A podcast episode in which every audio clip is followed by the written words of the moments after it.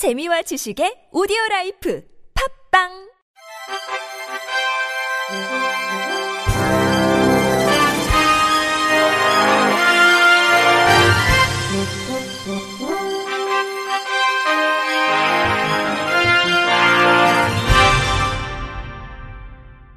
청취자 여러분 안녕하십니까? 8월 5일 월요일 KBLC 뉴스입니다. 부양할 가족이 있다는 이유만으로 기초생활보장 대상에서 탈락했던 중증장애인 이만여 가구가 생계급여를 받을 수 있게 될 전망입니다. 보건복지부는 중앙생활보장위원회 결정에 따라 내년도 정부 예산안에 관련 예산을 편성할 계획이라고 밝혔습니다. 이에 따라 예산안이 국회를 통과하면 내년 1월부터 수급자 가구에 중증장애인이 있으면 생계급여에선 부양 의무자 기준이 적용되지 않습니다. 박능후 복지부 장관은 정부 전체적으로 부양 의무자 기준을 단계적으로 폐지한다는 확실한 방향성을 가지고 있고 내년도 중증장애인에 대해선 부양 의무자 기준을 적용하지 않는 것으로 정부 내 의견이 수렴되고 있다면서 내년에 작성할 제2차 기초생활보장 3개년 기본계획에는 부양 의무자 조건을 완전 철폐하는 로드맵을 담을 계획이라고 말했습니다. 한편 복지부는 2023년까지 부양 의무자 기준을 완전히 폐지할 수 있도록 속도를 내겠다는 방침입니다. 전국 장애인 차별철폐연대 회원 150여 명이 장애인 예산 확충 등을 촉구하며 서울 도심 왕복 4차로를 점거했습니다. 전장현은 지난 1일 오후 4시쯤 서울 서대문구 충청로 3가 국민연금공단 사옥 앞에서 집회를 열다 오후 5시쯤부터 국민연금 사옥 앞 도로를 점거했습니다. 집회 참가자들은 사다리와 쇠사슬 등으로 서로를 고정한 채 보건복지부에 진정한 장애 등급제 폐지를 위해서는 장애인 복지 예산을 확대하라고 외쳤습니다. 또 장애 등급제 폐지에 따라 시행된 종합조사표가 오히려 장애인 활동 지원 서비스 시간을 감소시킨다며 개선을 위한 모의 평가를 요청했지만 복지부가 거부했다고 항의했습니다. 이 과정에서 충정로 사거리에서 경기대 입구 교차로로 향하는 양방향 통행이 2시간 정도 차질을 빚었고 집회 참가자 1명이 해산 명령에 불응한 혐의로 서대문 경찰서로 연행됐습니다. 사단법인 한국장애인 문화예술단체 총연합회가 주최하고 문화체육관광부와 재단법인 한국장애인 문화예술원이 후원하는 2019 장애인 문화예술축제 A 플러스 페스티벌이 다음 달 6일부터 8일까지 3일간 열립니다.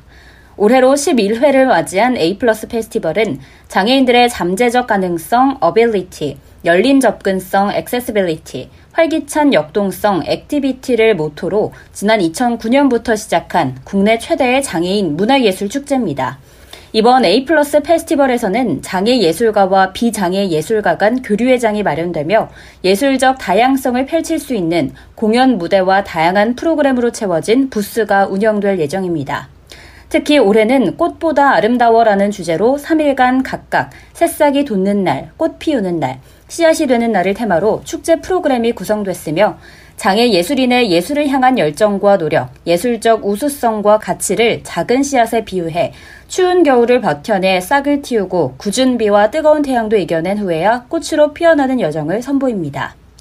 이 밖에 관객과 장애 예술인이 함께 호흡하고 즐기는 시민 참여 프로그램, 장애 비장애 어린이들이 함께 어울려 소통할 수 있는 kids 프로그램 등이 마련될 예정입니다.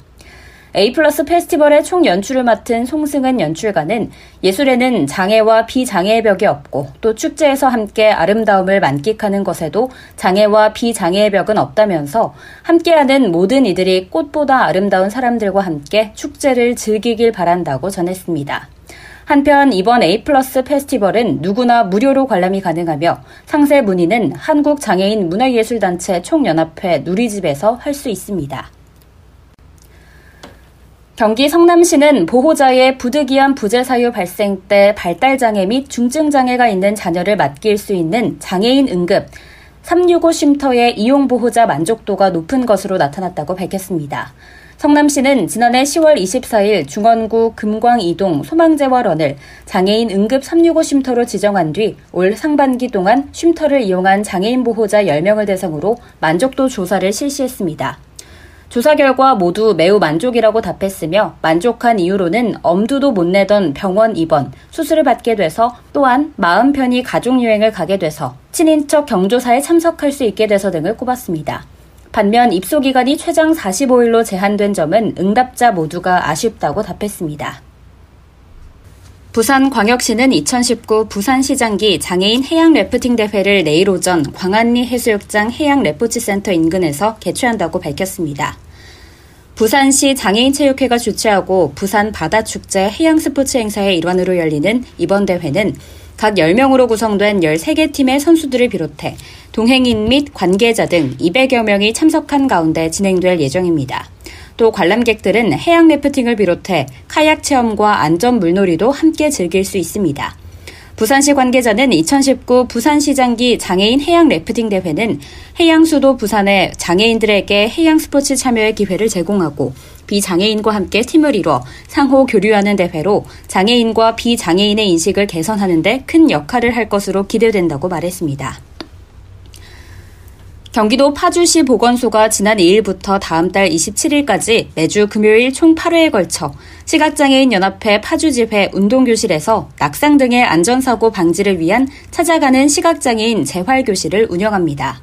파주시 보건소와 경기도 시각장애인 연합회 파주시 지회의 업무 협의를 통해 추진된 이번 재활교실은 관내 시각장애인 20명을 대상으로 8주 동안 근력 및 유산소 운동을 제공하고 일상생활 운동 방법을 교육해 프로그램 이수 후에도 효율적인 자가 건강 관리를 실천할 수 있도록 구성됐습니다. 김순덕 파수, 파주시 보건소장은 시각장애인은 시력 저하 및 노화 등의 사유로 균형 감각이 감소된 상태이기에 신체 활동을 통해 이를 보완할 필요가 있다며 앞으로도 시각장애인뿐만 아니라 지역장애인의 건강권을 보장하기 위해 재활 사업을 운영하도록 노력하겠다고 말했습니다. 충북교육도서관이 청주 맹학교를 찾아가 시각장애 학생과 하나 되는 문화체험 행사를 운영했습니다. 지난달 29일부터 이달 2일까지 진행된 행사에서는 초등학교 1학년에서 6학년 시각장애 학생 15명과 비장애 학생 15명이 짝을 이뤄 독서, 요리 등 다양한 활동을 함께 했습니다. 특히 장애 학생과의 통합교육 첫 시간에는 시각장애의 유형과 차이를 설명하고 시각장애인을 만났을 때 지켜야 할 예절 교육과 시각장애 체험 수업을 진행해 서로의 경계를 허물 수 있도록 했습니다. 이충환 충북교육도서관장은 이번 행사를 통해 학생들이 장애에 대한 편견을 없애고 극복해 나가는 아름다운 어울림의 장이 되길 바란다고 말했습니다. 끝으로 날씨입니다. 내일 중부지방은 북태평양 고기압의 가장자리에 들겠으나 남부지방은 북상하는 제8호 태풍 프란시스코의 영향을 차차 받겠습니다. 중부지방은 가끔 구름이 많겠고 남부지방은 차차 흐려져 오후에 제주도와 남해안에서 비가 시작돼 밤에는 그 밖에 남부지방으로 확대되겠습니다. 내일 아침 최저 기온은 21도에서 27도, 낮 최고 기온은 27도에서 37도로 예상됩니다. 이상으로 8월 5일 월요일 KBRC 뉴스를 마칩니다. 지금까지 제작의 류창동, 진행의 김예은이었습니다. 고맙습니다. KBRC.